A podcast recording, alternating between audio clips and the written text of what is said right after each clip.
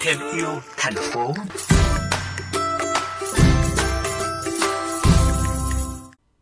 Quý vị thân mến, theo nghiên cứu khoa học, túi lọc trà truyền thống có chứa hạt vi nhựa ảnh hưởng trực tiếp đến sức khỏe người dùng. Mặt khác, khi thải ra môi trường, túi lọc trà truyền thống phải mất rất nhiều thời gian để phân hủy.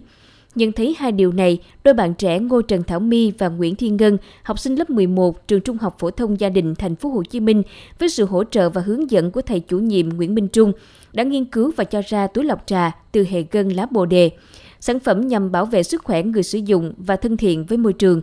Dự án này đã mang về cho hai bạn Thảo My và Thiên Ngân huy chương bạc cuộc thi về môi trường dành cho học sinh trung học trên toàn thế giới Genius Olympiad, tổ chức thường niên tại Học viện Rochester, New York, Mỹ. Trong tiểu mục Thêm yêu thành phố ngày hôm nay, chúng ta sẽ cùng trò chuyện với thầy Nguyễn Minh Trung và hai bạn Thiên Ngân Thảo My để hiểu rõ hơn về dự án này.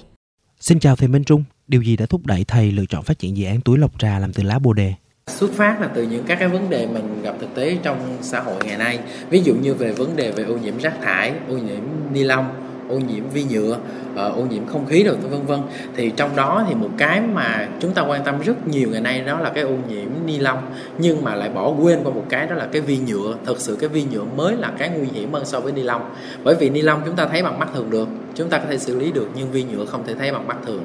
Và nó rất dễ để đi vào trong cơ thể của chúng ta à, tích tụ các cái chất độc ở trong cơ thể. Một trong những cái đó đó chính là túi lọc trà ngày nay. Là nó cũng có khả năng bị nhiễm vi nhựa rất cao. Xuất phát từ đó thì các bạn thấy được à, cái vấn đề trong xã hội ngày nay nó đang tồn tại cái vấn đề đó nhưng không mấy được quan tâm. Thì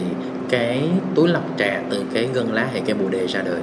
Chào Thảo My và Thiên Ngân, hiện sản phẩm túi lọc trà từ hệ gân lá bồ đề có ưu điểm gì khác so với túi lọc trà truyền thống? Nó có rất là nhiều điểm ưu việt hơn cái túi lọc trà truyền thống và nó còn giữ được cái đặc tính của cái túi lọc, túi lọc trà truyền thống luôn. Thứ nhất là nó sẽ phân hủy ở trong đất nhanh hơn và thứ hai là nó làm từ cellulose nên là nó sẽ hoàn toàn không có chứa vi nhựa. Nó sẽ an toàn đối với sức khỏe của con người.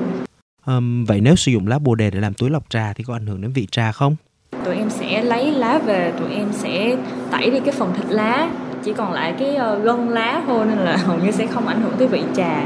Đối với học sinh cấp 3, đảm bảo việc học ở nhà trường đã chiếm phần lớn thời gian, vậy vừa phải hoàn thành việc học, vừa phải nghiên cứu, phát triển dự án, thì hai bạn Thảo My và Thiên Ngân gặp phải những thách thức gì? Hai bạn đã vượt qua những điều đó ra sao? Tại vì bọn em kiểu muốn làm hết sức mình và phải hoàn thành xong cái đề tài nên là bọn em chỉ nghĩ đó là một cái thử thách để bọn em vượt qua thôi chứ bọn em không có nản không có từ bỏ gì hết. Trong quá trình làm mà tụi em gặp khó khăn á, thì tụi em sẽ hỏi ý kiến của thầy uh, về cách khắc phục hay là hỏi uh, kiểu cách giải quyết để tụi em có thể cùng nhau vượt qua cái khó khăn đó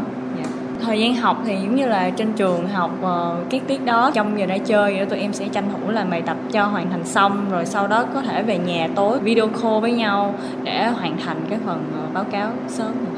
Trong thời gian tới, thầy và hai bạn có những dự định gì để đưa sản phẩm tiếp cận với nhiều người dùng hơn?